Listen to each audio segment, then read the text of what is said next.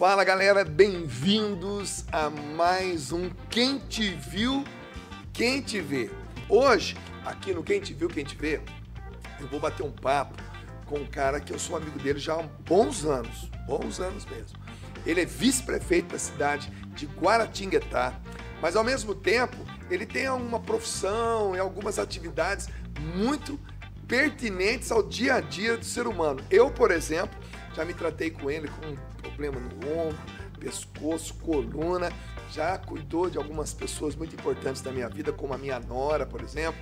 E ele também tem história para contar. Eu estou conversando aqui com Regis. Como é que é o sobrenome, né, Sérgio? Iazumura. Iazumura. Regis Iazumura. Você, bom, já vou perguntar. Você falou que o seu avô nasceu no navio vindo do Japão para o Brasil? É isso aí, Dunga. Prazer imenso estar aqui com você, Legal, meu irmão, cara. meu querido amigo. É, nós que temos uma história já, né, Dunga? Verdade. De evangelização, de amizade, de dor na coluna. No cotovelo, no lembra? cotovelo, é verdade. Essa eu quero contar. É, É, mas, muito legal. é, Dunga, a, a história da minha família é bem interessante. Olha só, uma junção de Japão com Portugal. E o resultado. Mistura boa, hein? É, Japão e E Portugal. o resultado foi uns mestiços de olho verde, um pessoal meio diferente, Diferente, lá. verdade mesmo. Meu avô. Eu não tinha reparado, é verdade. Olho é, verde, cara. verdade, tem um, uns japonês loiro lá. Mas, Dunga, a história da, da minha família, acredito que seja a história de muitos brasileiros, né? Em pós-guerra, enfim, é, é essa migração que teve para o Brasil. E meu avô nasceu no, Jap- né, no navio, olha só que interessante. Águas internacionais. Águas internacionais vindo para o Brasil, né? E essa é a família do meu pai, a família Iazumura. E a família da minha mãe é de Portugal, né? E acabaram que se encontraram aqui em Brasil, né, em Guaratinguetá, interior de São Paulo. Que recebeu muitos imigrantes, né? Sim, a nossa Olha, região é do, do Vale do Paraíba, né, Lunga? isso. É uma história bonita, né? É, o Brasil é muito hospitaleiro. Você Verdade. viajou bastante, conhece bastante o mundo aí, sabe desse coração que o brasileiro tem. Mas enfim, pegamos bastante da disciplina do japonês, né? Aham. Sou filho de militar, meu pai é da Força Aérea Brasileira, mas também um pouco do, do traço europeu aí, né? Bacana, você, seu pai é militar, você de origem nipônica. Você tem, tem aí a disciplina tanto na, na raça sim. quanto na disciplina militar. Quer dizer, é uma coisa bacana. Isso na formação de um ser humano é, é, é, é- é uma vantagem muito grande. É importante. Apesar do meu pai ser japonês, militar, ele nunca foi muito rígido, sabe? Ah. É um, um paizão assim. Mas essa disciplina, né, é, realmente tem dentro da minha casa, né? Cumprir horário, é, Legal. seguir as regras, enfim, isso foi muito importante na nossa formação. né? Formação do caráter, Sim, né? com certeza. E meu pai incentivou minha família muito no esporte também, né? Esse espírito de competitividade, coletividade. Eu venho do judô, do jiu-jitsu, né? Do karatê, tem uma história na arte marcial também aí. E junção de tudo isso aí, Que legal, pai. Eu, eu, Dá certo. eu acho que a primeira, primeira vez que a gente se viu foi num evento com o Padre Jonas é, lá na aeronáutica. na aeronáutica. Me, me recorda disso aí, professor. Vamos lá, isso faz hum, 25 anos ou mais, né? O Padre Jonas, na época, foi fazer uma santa missa lá no ginásio, que a gente tinha um movimento chamado Convívio da, Ju- da Juventude, com o Padre Cacá. Sim, e esse, Cacá. esse convívio... Foi muito nossa, tempo capelão militar. Foi, capelão É. militar, aposentou como coronel da Força Aérea. Brasileira, né? É, esse movimento resgatou muitos jovens que estavam em situação assim lamentável, né? Drogas, violência nas ruas. E o convívio da juventude, como foi chamado, ele começou a trazer de novo esses jovens para a igreja. E o movimento cresceu muito. A gente teve até bloco de carnaval. Que legal. O bloco que bombou, parou a avenida de tantos jovens. E numa, nessa ocasião, uma Santa Missa, né, o, o Padre Jonas, Monsenhor Jonas, eh, esteve conosco e você foi para cantar. Né? Só que que ano foi isso? Tunga faz 25 anos, é muito tempo isso, faz muito tempo. 25 anos ou mais, né? Aham. Hoje eu tô com 43 anos e eu tocava no Ministério de Música com 15 anos, eu tocava mais ou menos de idade, né? E você chegou e o rapaz que ia tocar com você, que eu não sei quem era. Na época não foi. Não foi.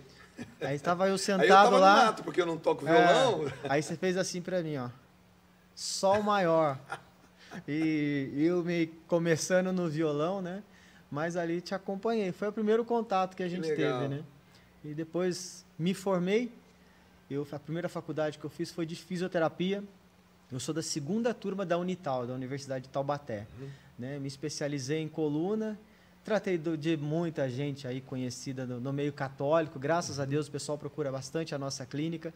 E numa ocasião você teve uma lesão no ombro também, ah, né, Dunga? Ele, ele, me tratou. Nós vamos conversar é. daqui a pouco sobre isso, que eu quero voltar lá na sua infância, por enquanto. Vamos lá. Mas é, ele tratou de uma coluna que eu fiquei em 97. Hum, isso, eu tive nossa. uma primeira crise Sim. de coluna e depois ela se estendeu durante alguns anos. E também tive um problema de uma mordida de aranha. Essa é boa. Né? Essa história é fantástica, a gente vai contar depois.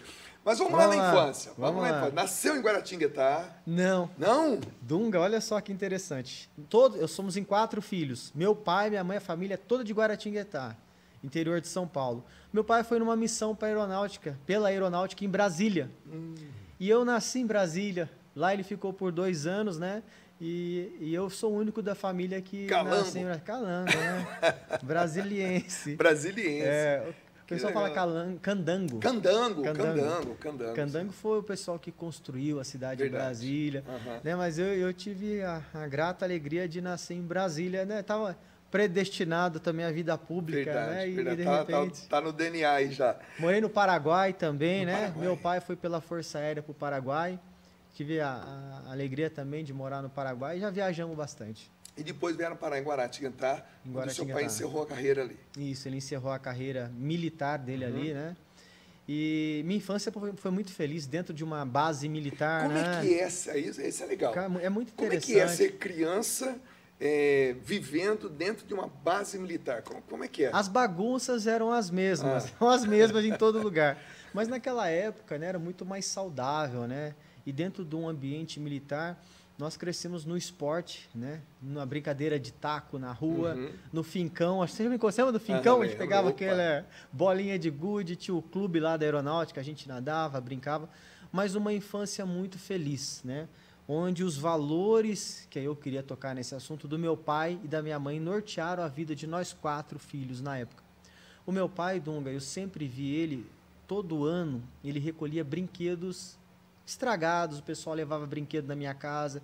Ele ia reformando, comprava pecinhas aqui em São Paulo. E chegava em outubro, dia das crianças, e a gente ia distribuir esses brinquedos seminovos ou novos. Uhum. E as pessoas vendo aquele trabalho do meu pai começaram a ajudar. Levavam brinquedos novos para ele arrumar. Enfim, eram dois mil brinquedos por Uau. ano que a gente conseguia fazer. Duas mil crianças Duas felizes. Duas mil crianças felizes, né? E a minha mãe, em contrapartida, dentro da aeronáutica, ela pegava o carrinho de feira, batia na casa dos vizinhos para recolher alimentos, para também serem doados para as famílias né, carentes Quer da, dizer, você da nossa crescendo região. e vendo isso. É muito bacana esses Sim, valores que os pais da gente é, implantam é, sem aquela sem dar aula para nós. Sim. É como se fosse aquela aula a céu aberto, né? A gente vendo isso, esses valores ficam, né? Fica, é o que a gente fala, o testemunho arrasta, arrasta. né? E a gente viu sempre é, meu pai e minha mãe nessa pegada ali de ajudar o próximo, né? Minha mãe muito de grupo de oração, da renovação carismática também, né? Até a primeira vez que eu orei em línguas foi uma coisa maravilhosa. Foi uma, eu estava no meu quarto estudando para o vestibular. A minha mãe lá no, na, na sala rezando o terço com um grupo de amigas dela lá na aeronáutica eu senti algo tão especial dentro do meu quarto, estudando para o vestibular, que eu saí chorando de que lá. isso, cara. Eu nunca tinha ouvido oração em línguas. E Ela estava rezando em outro lugar sala, da casa, na, na sala, sala, e você estudando no quarto. No quarto, acompanhando um pouco a oração. De repente eu senti aquele calor, que é o Espírito Santo, né? aquela alegria. Eu comecei a chorar, não entendi o que estava acontecendo. Tinha em torno de 13 anos de idade, Dunga. Eu fui para a sala em direção a elas e comecei a orar no Espírito. Uau! Né? Foi aquele choro, foi aquela alegria de estar na presença de Deus, né? Até uma delas fala, calma, pode acalmar agora, pode parar de orar, fica calmo, porque eu não queria parar mais de orar. Você foi batizado, é, no, Espírito batizado Santo, no Espírito estudando Santo. no seu quarto, sua mãe orando Sim. na sala com as amigas. Isso aí tem que estar num livro, cara, um dia. É, rezando o Santo Terço.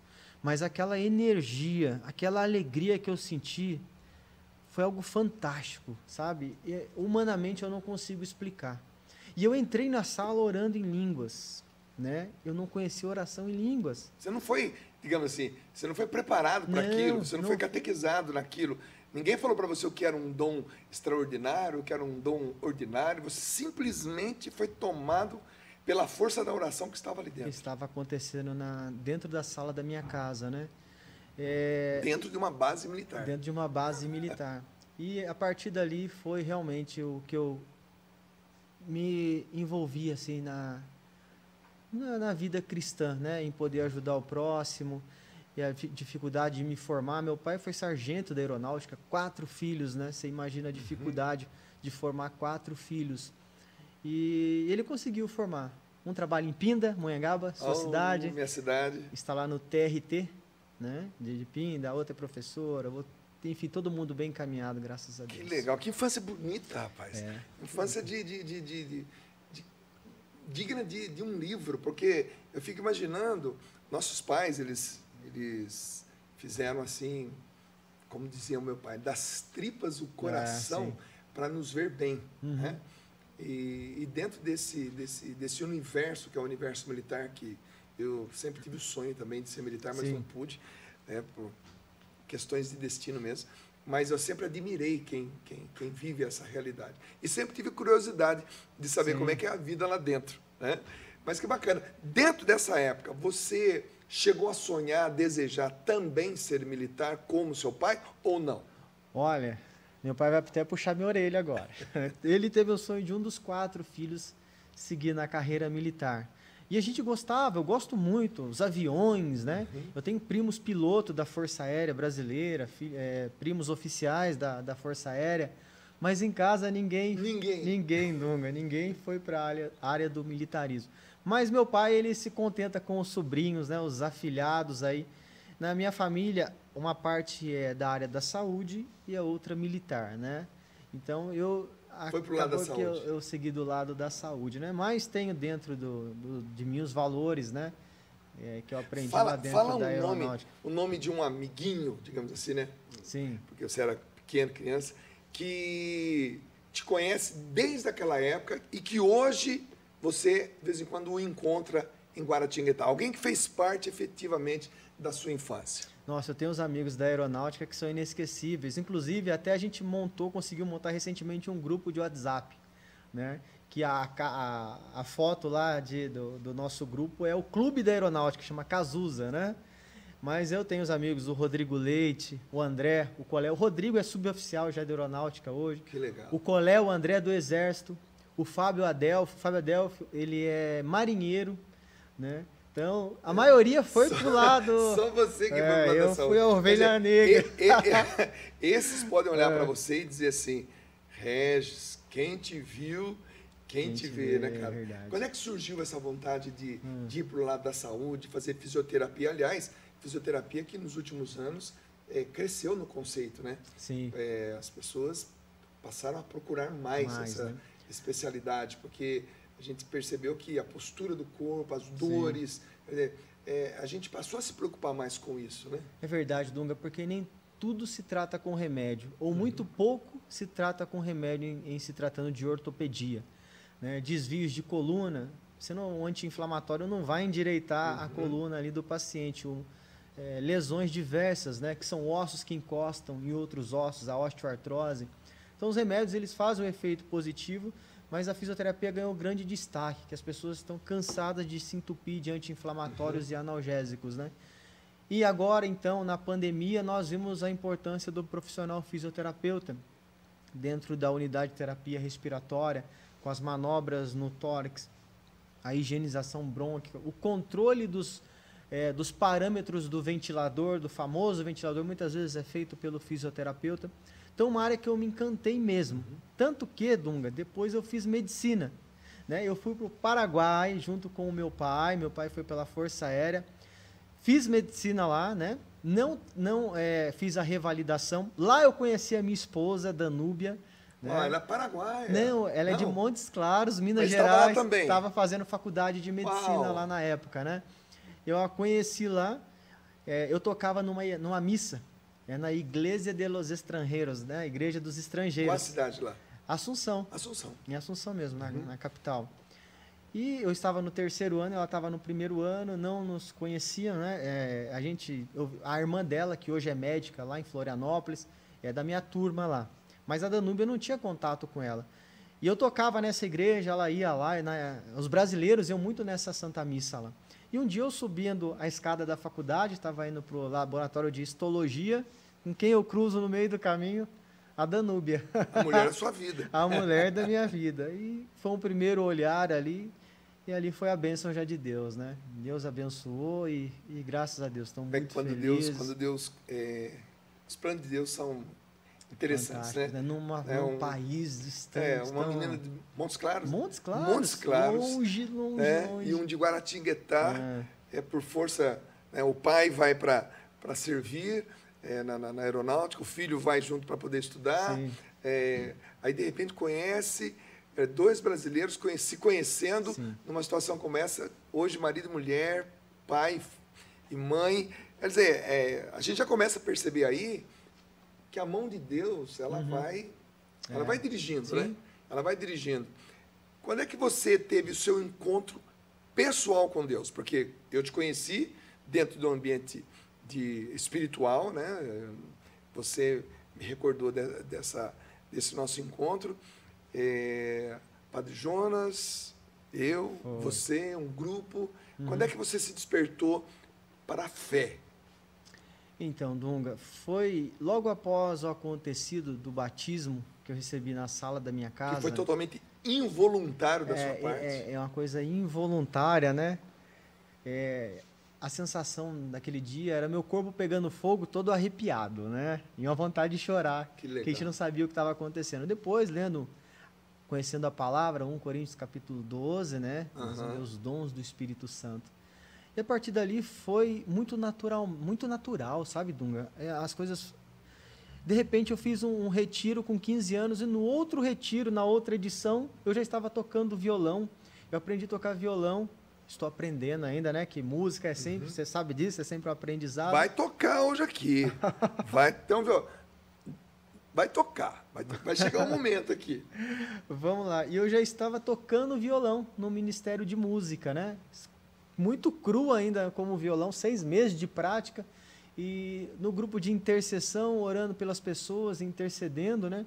Esse retiro, como eu falei, resgatou muitos jovens de Guaratinguetá e região. Mas foi o, o- o- assim, é, o momento com Deus eu tive uma vez diante do, do Santíssimo Sacramento, né? É, teve a morte de uma criança que eu conhecia, o nome dele é Danilo. Ele tinha um tumor no cérebro. Esse menino marcou minha vida, Dunga. Claro, na época eu não era formado, nem sonhava em ser da área da saúde. E essa essa criança faleceu, né? E eu fui chorar no Santíssimo. E ali eu pude sentir algo novo também. Não aquela experiência que eu tive no passado na sala da minha casa, que eu não, não sa- sabia me conter naquele momento, era uma novidade, mas uma fé um pouco mais madura, apesar de ainda ser jovem, diante do Santíssimo entregando aquela mãe, né? Aquela mãe que estava desesperada com o filho falecido, né? Com um tumor cerebral grande, lutaram, lutaram. Ali eu pude sentir tudo aquilo novamente, mas uma fé já mais madura, né? Sabendo que Deus estava comigo, Deus estava em tudo, tudo que se passou na minha vida, tudo que seria dali para frente era na presença de Deus.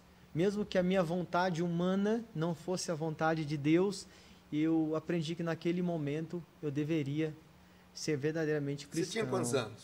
Acho que ali em torno de 15, 16 anos. Ou seja, uma, uma, uma- um adolescente, digamos Sim. assim, né? hoje não, não tão adolescente, vamos chamar um- uma pessoa de 15 anos hoje de, de um jovem já, mas é, para essa época, 15 anos há um tempo atrás, era um adolescente, mas já com uma fé madura, né? Sim. Você foi chorar a dor da morte de uma criança na frente do Santíssimo. Isso não é comum. É. Né? Isso, normalmente, a gente tem esse tipo de, de lágrima, esse tipo de choro, é, chorando para alguém, chorando sozinho no quintal, mas o fato de você ter ido ao Santíssimo para curtir essa dor, chorar e ter um encontro pessoal com Deus, isso, isso mostra uma predileção. Aí, né? Deus, Deus sempre teve alguma coisa para você. Uhum. Né? Essa sua proximidade, esse batismo no Espírito Santo. estudando na sua casa aos 13 anos, enquanto sua mãe rezava o terço na É. sala com as amigas. Quer dizer, a gente começa a perceber aí que tem algo. Você percebe isso na sua vida, que o caminho que você fez até agora, você hoje é vice-prefeito de uma cidade grande, para os padrões do interior, fundo do Vale do Paraíba. É, você tem um rol de relacionamento. é, todo mundo que a gente conversa ali em Guaratinguetá e fala do Regis, todo mundo é, fala de você com um carinho muito grande. É, como é que é essa, essa leitura que você faz dessa presença de Deus na sua vida? né? Levando em consideração tudo. O avô que nasce no navio, né? o pai que conhece a mãe, a mãe que é de origem portuguesa, o pai de origem japonesa. Como é que você dá uma olhadinha para trás? Isso, como é que você consegue perceber a mão de Deus aí? São os grandes mistérios, né, Dunga? Que, que Deus vai lapidando, Deus vai fazendo algo que você entende só lá na frente. Mas é, esse conjunto, né? É, o conjunto de toda a obra Conjunto da obra. é, é, é algo magnífico, né? A gente vê como Deus nos ama, como Ele nos capacita na nossa incapacidade, na nossa intranquilidade, na nossa inquietação. A gente acaba vendo que os caminhos dele são perfeitos, né? É igual aquele, aquele joguinho que vai se encaixando e lá na frente você termina. E Deus ele veio fazendo é, essa obra na minha vida, na vida da minha família. Hoje meus irmãos são pregadores também, né? encontro de casais, todos envolvidos na igreja. Semana passada eu tive a graça, Dunga, de consagrar meus filhos aos anjos da guarda, Oh. né? no mosteiro que nós temos lá em Guaratinguetá, né? mosteiro dos Santos Anjos. Foram sete finais de semana de preparação. E que momento emocionante, o Miguel e a Isadora sendo consagrados ao Santo Anjo da Guarda. Que lindo ver eles Quantos conversando. eles? A Isadora tem seis aninhos e o Miguel tem dez. E já estou entendendo o que Já, significa o isso. Miguel toca violão, o Miguel lê a Bíblia. Uma coisa que eu achei, é algo que é interessante na minha, na minha família, Dunga, você vai até dar risada. Sabe um dos passatempos, no, no bom sentido da palavra, do meu filho e das minhas sobrinhas? Eu sentar com eles na sala, Aqui, olha. ah lá, o Miguel e a Isadora. legal, eu falar para eles, Dunga, Lucas 1,16, quem abre mais rápido a palavra Ah. de Deus? Que isso, manusear a Bíblia. Romanos 1, 24.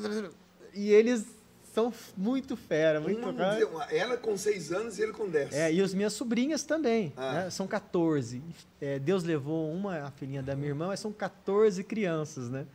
E todos enganjados dentro da, da, da igreja, né? Isso aí é fantástico. Isso aí são brincadeiras que hoje Não é, existe, a gente, né? Não existe. A gente não, não ouve falar. Vamos brincar de achar passagem bíblica. Não, dizer, não, não, isso é uma graça que aconteceu na sua vida e que já está se perpetuando na vida dos seus filhos. A gente chama isso de, de, de sucessão. Sim. Né? Essa, esse é o verdadeiro sucesso. Né? Suceder alguém é o verdadeiro sucesso. Ser sucedido por alguém é o verdadeiro sucesso. Mas vamos lá, vamos lá. Como é Vamos que, lá. como é que essa, esse, esse amor que você define pela sua esposa, porque a gente sabe que família, é, a família, o jovem e a mulher são as três coisas mais atacadas nos dias de hoje. E não adianta a gente, muitas vezes, ficar falando, falando, falando contra isso, contra aquilo, porque isso desperta. A galera família toda aí, linda. ó. Olha que bacana. Aí o Gabriel ainda não tinha nascido, que é meu, meu caçulinha que tá com um ano e, dois meses, né? Mas a, a Yasmin, a Isadora, o Miguel pequenininho e a minha esposa ali, Que a legal. Danúbia. Fala para mim, o que, que é o amor entre vocês dois? O que, que é o amor dessa família? Porque o conceito família, né, o valor família, hoje está em xeque. Né? As Sim. pessoas não têm medo de casar, medo de ter filhos, têm medo do compromisso. E você dá para perceber, né? tá faltando um aí, mas É. uma família linda. E você é um cara do bem, realizado. Fala para nós de família. Dunga, eu tenho quatro filhos. Meu irmão tem cinco filhos, né? Minha irmã tem quatro. E o pessoal, ele, quando no, pro mundo aí fora, nós somos loucos, né? Como assim ter quatro filhos, ter cinco filhos, esse mundo tão difícil? E, para nós é um amor tão incondicional por esses pequenos, né? Pela, pela nossa história em Cristo, que isso até nos fortalece. Nós estamos indo contra a maré, contra o mundo, é isso que Deus realmente quer da gente. Tem uma passagem, Dunga, que eu abençoo meus filhos com o sinal da cruz, a hora de dormir, dou um beijo na testa e sou abençoado pelos meus filhos. Um dia, eh, eu cheguei em casa cansado, né? Falei com todo mundo, esqueci de falar com o Miguel. Fui, já deitei. A minha esposa teve que me acordar. Ela falou, pai, papai, acorda aí. Falei, por que que tá acontecendo? Não, o Miguel falou que você vai ter pesadelo, ele tem que fazer o sinal da cruz na sua testa. Né? Olha para você ver. Miguel é o mais novinho. É, não, o Miguel é o que tem Ah, hoje 10 anos, né? Aqui- ali ele devia aquele estar ali. com 4 aninhos ali. Aham. E o Miguel fez o sinal da cruz na minha testa, né? E me abençoou. Falei, puxa vida. É. Que, que amor que é esse, né? Esse amor que, que não tem mais aí fora. Hoje a família, os valores de família estão tão diferentes, né, Dunga? Hoje o ataque à família, pai, mãe, filhos, é, é tão assim aberto, escancarado, né? Que a gente tenta Não, o ataque vem de todo lado. Vem Sim. da novela, vem do filme, vem da música, vem da, da- da- do teatro. Quer dizer, parece que eles querem. Parece que alguém nesse mundo quer acabar com essa instituição. Justamente a instituição que mantém viva a sociedade. Quer dizer, sem família, o que, nós seríamos? Né? Para que ser prefeito de uma cidade se não, se não para cuidar dessas famílias? Para cuidar do próximo, para cuidar da, desde o saneamento básico, a educação, a segurança, a saúde. Quer dizer, tudo gira em torno. A família produz tudo e tudo é produzido para a subsistência dela. Sim. Quer dizer, é, lutar contra isso, e justamente a gente tem percebido isso.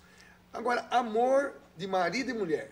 Porque esse é um conceito que hoje É. os homens falam assim: eu não tenho amante. Ah, não acredito. né? Ser fiel a uma mulher, né? ser fiel a uma, a uma pessoa, ser exclusivo de alguém, isso é uma coisa tremendamente importante. O, o, o céu ele fica em festa quando eu falo para minha esposa eu te amo, né? É. E lá em cima Deus ele ele solta raios de felicidade, né? Até uma vez eu estava conversando com o Paulinho Sá, amigo Uhum. nosso, Paulinho Sá, né? Falando de- desse amor assim do casal. Eu sou eu amo a minha esposa. Eu não, não consigo me ver jamais numa situação de trair a minha esposa. Isso, infelizmente, acontece em viagens de políticos. A gente ouve falar que vai para uma determinada cidade e lá tem as festinhas. Eu não me vejo nisso de maneira nenhuma, né? Então, eu sou... Amo, apaixonado, eu amo a minha esposa, né? Não, não- de, de maneira nenhuma é, passou pela minha cabeça sequer um dia trair, a minha, trair Cristo, trair a minha esposa, trair meus filhos Trair o sacramento. o sacramento, né? Então eu sou extremamente feliz no meu casamento, não me arrependo. Os jovens que querem se casar e se aconselham com a gente, eu incentivo, né? Claro, um casamento com maturidade, importante a gente ter esse casamento com maturidade. Tanto que nossas palestras nos ECCs, Encontro de Casais com Cristo, né? A gente recebe depois os testemunhos. A minha esposa até uma hora eles choram muito na parte da palestra dela quando ela fala que você vai sentir falta de quando seu filho rabiscava a parede da sua casa E é você, verdade. e você brigava com ele. Reclamava tanto. É, você brigava com o seu filho e vai chegar um dia que você vai sentir saudade. Mas o, o jeito que ela conta aquilo, sabe, é, é fantástico. E é verdade, né? Que os nossos filhos, eles tentam sempre nos dar o melhor, né, Dunga? A gente muitas vezes não entende, né? O mundo lá fora faz a cabecinha deles diferente, mas eles chegam tentando dar o melhor. Até gosto de contar uma história da maçã. Você já ouviu falar? Não. Tinha uma mulher brava, Dunga, que ela acordou no domingo, 5 horas da madrugada, para fazer faxina na casa dela. E ela acordou com a macaca, sabe? Pegou rodo, pegou detergente e começou a limpar É a casa hoje, dela. me segura. É hoje. E chegou meio-dia, na hora então do almoço, ela morrendo de fome já, foi limpar o banheiro, que era o último cômodo da casa. E a filhinha dela acordou. E a criança pega duas maçãs na geladeira e vai andando em direção à mãe. E a mãe já com fome, desde as 5 da manhã trabalhando, salivando aquelas maçãs vermelhas, a criança chega perto da mãe, nhoque, nhoque. Dá uma baita mordidona nas duas maçãs e começa a mastigar. E a mãe já começa a xingar a filha, né?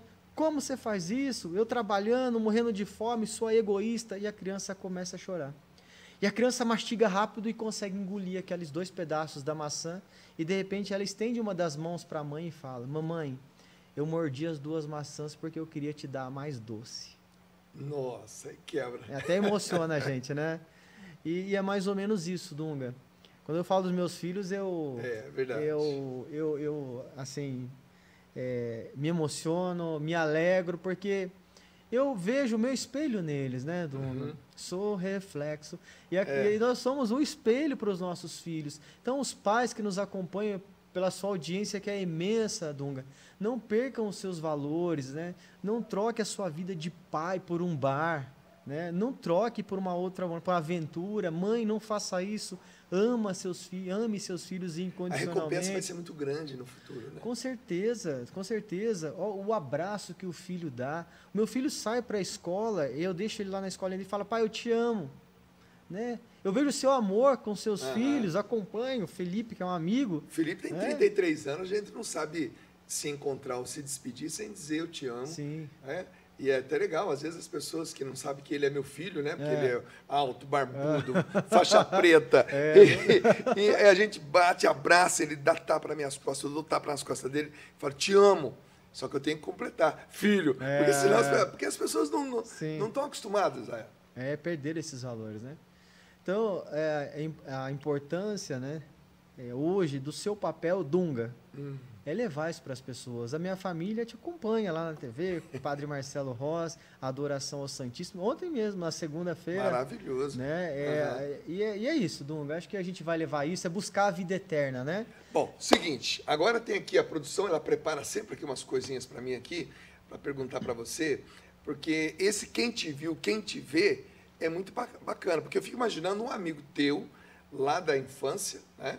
É, querendo é, encontrar com você da próxima Sim. vez e falar assim, ô, ô Regis, putz, quem te viu, quem te vê. Mas antes de eu chegar nessa, nessa pergunta, eu quero perguntar para você o seguinte, como é que você chegou, né, e o que significa para você né, ser hoje um vice-prefeito de uma cidade? Que, que, que, o que, que isso agregou é, em toda essa história linda, quero recapitular aqui, seu avô veio do Japão, tá aqui você fazendo o juramento, Sim. né? Tá, o seu avô veio do Japão, nasceu dentro de um navio. Seu pai, então, claro, né, de origem nipônica. Sua mãe, portuguesa, né, é. europeia, oriental. Né, tem uma oriental e uma europeia. É, você que viveu dentro do ambiente militar, você que fez faculdade de medicina no Paraguai, conheceu sua esposa lá. Olha, Olha que caminho bacana, né, cara? Hoje é uma pessoa que tem uma clínica muito bacana na cidade de Guaratinguetá, que aliás que eu indico, né? E e de repente agora você é o vice-prefeito de uma cidade. Né? É, e eu sei disso. É, a maior parte das pessoas que estão lá votaram no prefeito por sua causa. isso é um fato também. É, mas o que, que isso significa para você? O, o, o que, que isso agregou na tua vida? Olha, Dunga, como o Papa falou, e eu concordo com ele porque eu vivo isso, a melhor maneira, a maior maneira de você fazer caridade é através da política. O político hoje, né, em especial o poder executivo, ele tem esse poder nas mãos, né, de fazer a sua cidade ser abençoada ou amaldiçoada. E através dos trabalhos sociais que eu comecei a fazer então, com o mutirão da coluna vertebral, eu comecei a levar o tratamento de coluna para quem não tinha condição nos bairros carentes de Guaratinguetá. E eu fui sendo empurrado para a vida pública, sabe?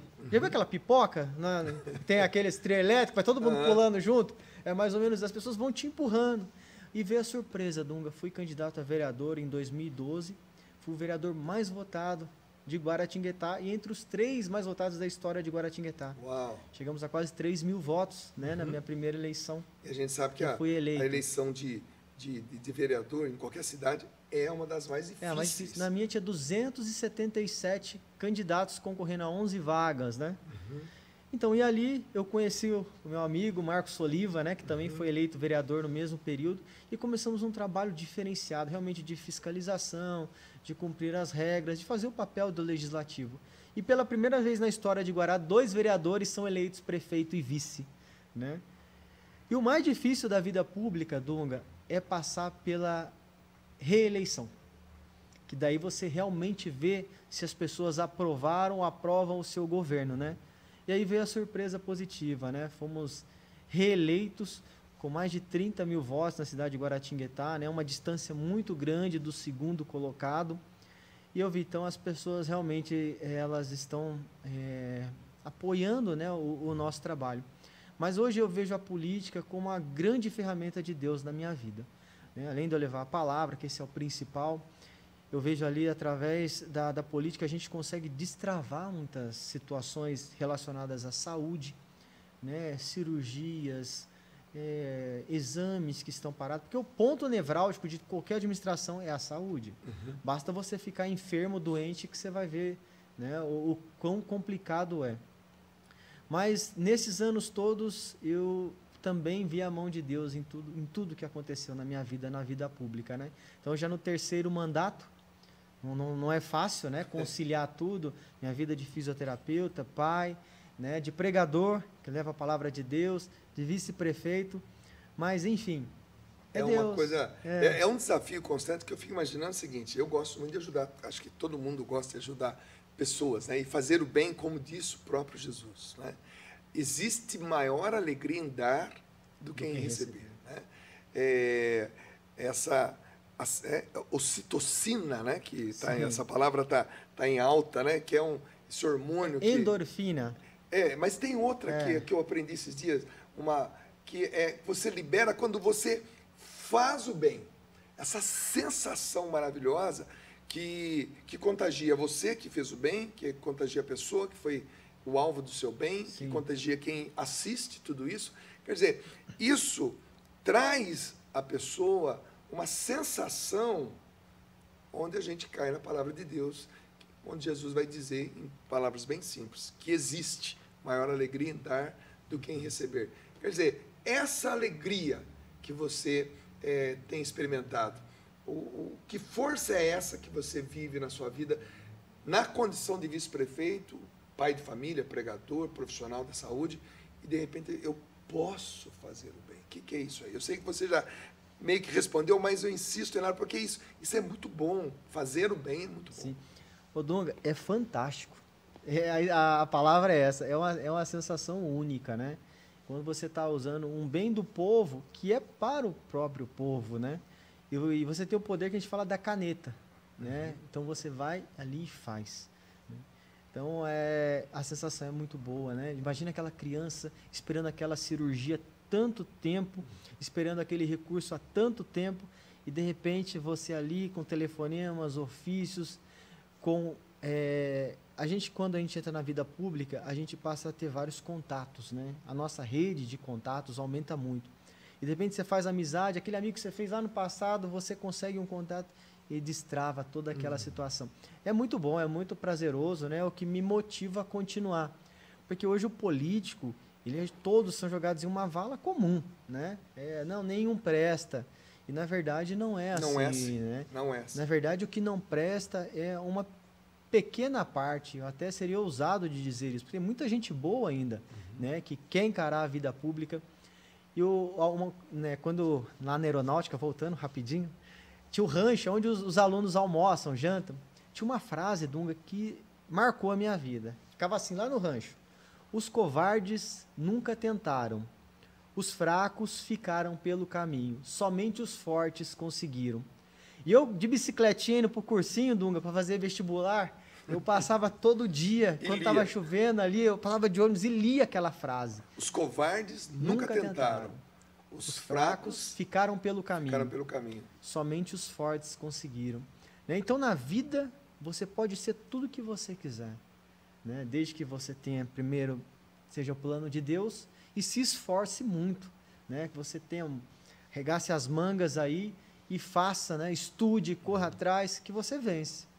Então, é, a vida pública ela veio fechar um, tá fechando um ciclo na minha vida que hoje eu tenho 43 anos já. Novo ainda? É. Tem muita lenha para queimar? E fecha um ciclo assim que eu vi poxa é a mão de Deus. Legal. é a conclusão que eu chego aqui hoje no programa. Bacana. Então vamos agora.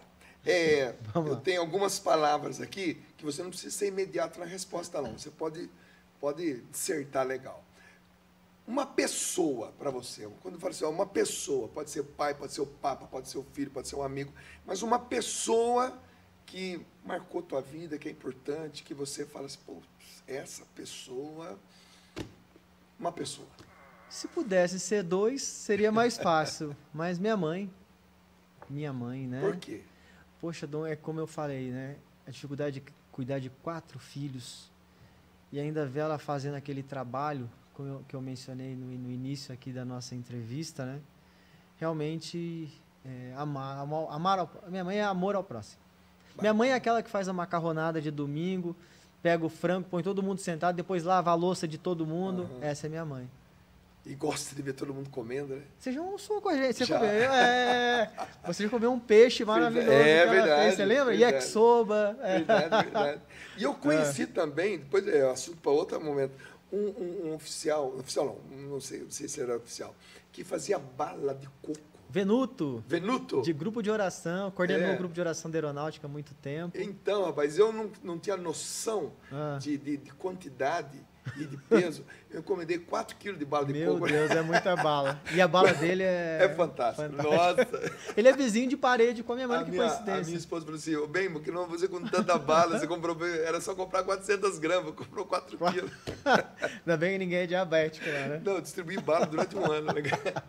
Um lugar, aquele lugar que você fala, puxa, esse lugar é o lugar que eu gosto de ir, é o lugar que eu gosto de ficar, é o lugar que um dia eu quero estar. Um lugar. Vou ser bem simplista aqui, Dunga, porque eu já viajei bastante também, conheci vários lugares, mas um lugar que. Esse é o meu lugar, é Ubatuba. Ubatuba. Cara, eu Legal. gosto tanto de Ubatuba. É mesmo? Tenho um, um carinho muito especial. Final de semana eu vou com meus filhos. Ali eu, eu sinto paz. Também gosto de surfar um pouco, né? Aham, Gosto de fazer atividades assim. Por incrível que pareça, já conheço bastante lugares, graças a Deus, mas Ubatuba é o lugar É. que Rapaz, Realmente. mas eu tenho que concordar com você, porque É. Ubatuba com chuva, com sol, do jeito que foi é maravilhoso. aquelas praias maravilhosas. Parece que é uma né? cidade nostálgica, né? Sim, Uma coisa que mexe com a gente, né? é, Ubatuba é. Uba- Eu, eu sou fã de Ubatuba. Maravilha. Uma música. Ah, Pode ser, ó, pode ser cristã, pode ser secular. Uma música que quando você para, ou quando ela está tocando assim no rádio, você fala, para, para, para. E você quer ouvi-la até o final. Qual seria? Bom, eu gosto. Não tô puxando sardinha pro seu lado, não. Restauração. Aham. É uma música bem marcante, né? Que sempre que ela toca profundamente, né? Gosto de uma música, Valeu a Pena. Valeu a pena. Ó, tem um violão ali, pega lá. Pega lá. Vamos, vamos o ver violão. se esse cara toca violão mesmo, gente. Vamos lá. Valeu a pena é o. Rapa. O Rapa. Aí, ó. Rapaz, aí, ó. Primeira vez que um convidado tá pegando violão e Aí, tocando ó, de que- fato, hein? Que honra. Aí, Caio, vamos botar esse, esse violão pra funcionar aqui. Vamos lá, vamos a Beleza. captação Vai lá, vai lá. pega. Manda pau. Vamos lá, Dunga. Se meus joelhos não doessem mais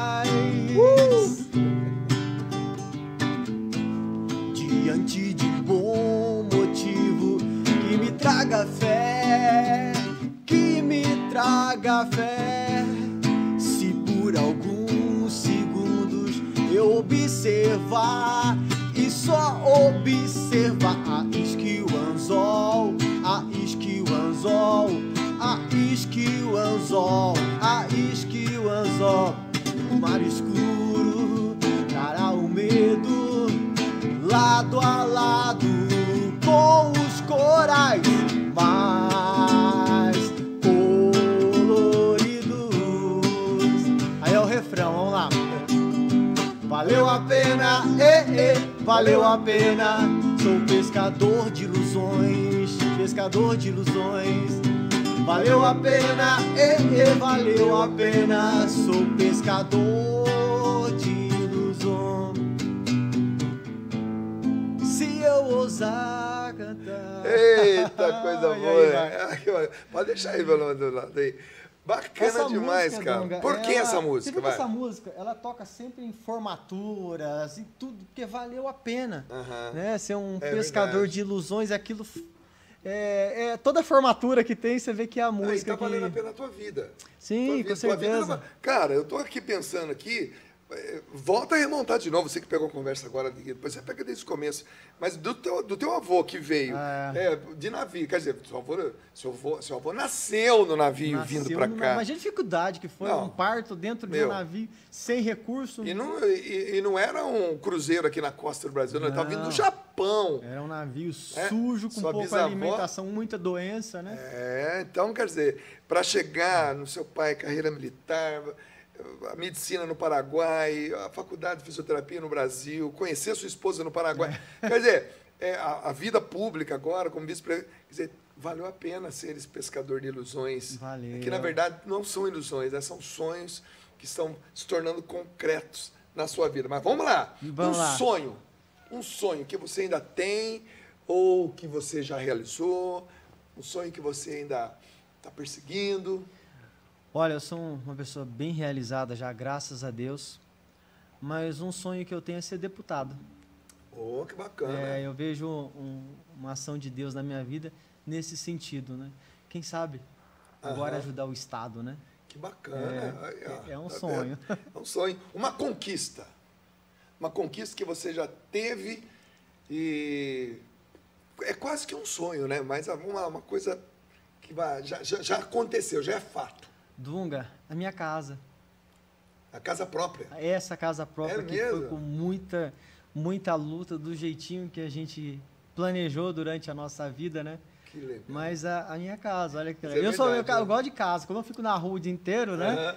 É, quando eu volto para minha casa, né? Eu me sinto bem. É a minha casa, né? É um presente de Deus. Que bacana.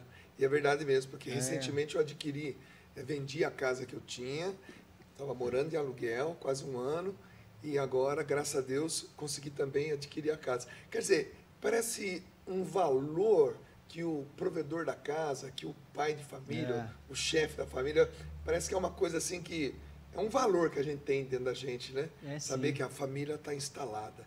Bacana, gostei disso aí. Primeira vez que alguém responde isso É. aqui, tá? Ah, o momento mais difícil da sua vida, aquele momento que você fala, pô, você não vai aguentar, não vou dar conta. Mas Dona. você deu conta. É, esse foi duro. Foi a morte da minha sobrinha. Hum. Eu tenho a sobrinha a Luana, no dia 21 de janeiro de 2012. A minha irmã voltando de Aparecida no banco de trás do carro, né? Meu irmão dirigindo, a minha cunhada na frente. E a minha irmã com a Luana no colo. Do nada, a Dunga chegando em Guará, a minha sobrinha dá um grito, grita e morre, falece no braço da minha irmã. Subitamente. Um ano e quatro meses. Uau. Foi algo assim. é, palavras para expressar a dor de- do caixão dela naquele momento, de realmente saber que ela não estaria mais com a gente a partir daquele momento. Foi duro. Até o, minha família costuma. A gente dá muito testemunho né, de como foi a ação de Deus na vida da minha família. Nós, católicos, eu briguei com Deus, Lunga. Perguntando tanto porquês para Deus, para que tanta gente ruim, porque o Senhor levou a minha sobrinha, né? Mas logo em seguida, hoje a minha filha Yasmin, mais velha, poucos meses depois, me aparece com um tumor no ovário. E a gente tinha acabado de perder a minha sobrinha e agora a minha filha. Mas Deus foi tão grandioso, tão pai, tão presente, que na hora que a gente estava preparando tudo para a cirurgia dela, ela refez os exames de ressonância magnética do abdômen e aquele tumor não estava mais lá, ninguém sabia explicar depois de tantos exames, tudo preparado. Milagre. Então, milagre. Milagre. Tem... Milagre onde eu vi Deus naquela dor profunda Uhum. que a gente chegou ao ponto, Dunga, de pôr o ouvido perto da, da, da- do narizinho, da boquinha dos Uhum. nossos filhos. Minha mãe vi fazendo isso para ver se eles estavam respirando. Uhum. Olha o trauma. Você é avô, né, Dunga? Sim. Imagina, não dá para imaginar essa Não dor. dá. Não dá. Humanamente, Ainda mais de uma maneira súbita. é. né? Realmente é um momento difícil, né? É, esse, essa sem dúvida foi foi o momento mais duro. Eu tenho certeza que perguntar para minha família foi de todos. Agora é o seguinte, a gente está no finalzinho do nosso bate-papo aqui, bacana. Eu já te conhecia É. e a gente, a cada pessoa que vem aqui no, no Quem Te Viu, Quem Te Vê, eu eh, me torno meio que fã da pessoa, sabe? Ah. Porque nada como você ouvir né, a E história nós não de alguém. contamos nem a história do cotovelo. É, ainda acho tem história. De- deixa eu contar rapidinho para vocês essa aí, vocês vão gostar. É. Eu- uma aranha me mordeu aqui no cotovelo e eu não percebi. De repente eu comecei a sentir meu braço é, inchado e tudo mais. Foi quando, depois de ter tomado tanto, sei lá, remédio, eu fui te procurar, porque ó, deve ser alguma coisa na articulação. E cheguei lá, coloquei meu braço aqui na, na, na, na maca e, e você começou a, a verificar e percebeu que tinha lá as marcas de, dos dentes de uma aranha. Né? Ó, a aranha te mordeu e o veneno está aí. E você começou a purgar o meu cotovelo, né? É verdade. E saiu aquele líquido preto. Era uma. Nossa. É, e aquele momento que você estava purgando o meu cotovelo, Deus colocou no meu coração de fazer aquela mesma coisa com a minha alma. Eu estava ali em Guaratinguetá, você purgando o meu cotovelo, era só dar um pulinho aparecida para Deus purgar minha alma, né? Sim. E, e, e, eu não vi a hora de você parar o procedimento para eu poder ir para o confessionário. Eu já fui para o confessionário em Aparecida e foi a melhor confissão da minha vida. Olha que, que coisa. É. Foi justamente antes do encontro PHN, aquilo fez toda a diferença. Né? Essas coisas marcam, né? Marca, verdade. Isso aí marcou a nossa história de amigos, verdade, de irmãos, verdade. de caminhada, né? Bacana. Essa a gente tem que contar muitas é, vezes. Essa aí é testemunho. Cara, estamos chegando no final. Eu queria que você desse mais um nome de um amigo da infância, ou uma amiga da infância, ou da juventude, que se por acaso passasse por aqui, olharia e falasse assim, Regis? E escutasse toda essa história, pudesse dizer essa frase aqui. Quem te viu, quem te vê. Alguém que te viu lá no passado e que se ficou muito tempo sem te ver, ou se ficasse muito tempo sem te ver, e te visse agora, né? poderia dizer exatamente essa frase? Eu acho que o Mike. Mike? Mike é um amigo meu que hoje está em Ourinhos. Faz 30 anos, talvez, que eu não o vejo. Você não o vê 30 anos. Ele perdeu o pai recentemente por Covid, né? Uhum. A, última notícia que eu tive. Mas era aquele amigo de vizinho de frente de casa, né? Que a gente pegava aquelas bolinhas de leite, você lembra de plástico? Uh! Arrancava o tampão do dedão ah, na rua. e aquilo quando batia nas costas sem camisa é. ardia demais. Eu acho que é o Mike. Que legal. E eu é. pergunto isso porque é o seguinte, porque quando a gente se recorda de alguém que há muito tempo a gente não viu ou não vê, há muito tempo a gente não vê, é porque também a gente tem uma, uma um carinho, um, é, um amor certeza. muito especial. Cara, estamos chegando no final, mas eu gostaria que você olhando para essa câmera aqui, você que é formado em medicina, você que é formado em fisioterapia, você que é vice-prefeito, você que tem uma história fantástica. Né? Existem gente em casa agora, na frente do computador ou do celular, que de repente está um pouquinho desmotivado, né? não deu certo alguma coisa, ou então está muito difícil para alcançar aquele sonho. O que, que você diria para essa pessoa? Mas eu gostaria que você dissesse olhando para ela ali. Bom, vamos lá. Que Deus ele tem um grande plano na sua vida. E aquela frase que eu mencionei, os covardes nunca tentaram, os fracos ficaram pelo caminho, somente os fortes conseguiram. Eu queria dizer para você que me acompanha que você é essa pessoa forte. Você precisa buscar dentro aí essa força interior, né? Que com certeza você vai ser uma vencedora, você vai ser um vencedor. Maravilha. Bom, no Quem Te Viu, Quem Te Vê de hoje, eu conversei aqui com Regis Iazumura. Iazumura, rapaz. Regis Iazumura, fisioterapeuta dos melhores que eu já conheci, é, vice-prefeito da cidade de Guaratinguetá, pai de família, pregador da palavra de Deus, um cara do bem demais, gente. Eu espero que um dia você esteja aqui comigo contando um pouco da sua história e nos fazendo acreditar que tudo é possível. Regis, brigadão. irmão. Parabéns. Você mandou bem no violão, hein? É. Primeira vez que um convidado pega o violão, hein? Aí, ó. Tô inaugurando. Valeu, gente.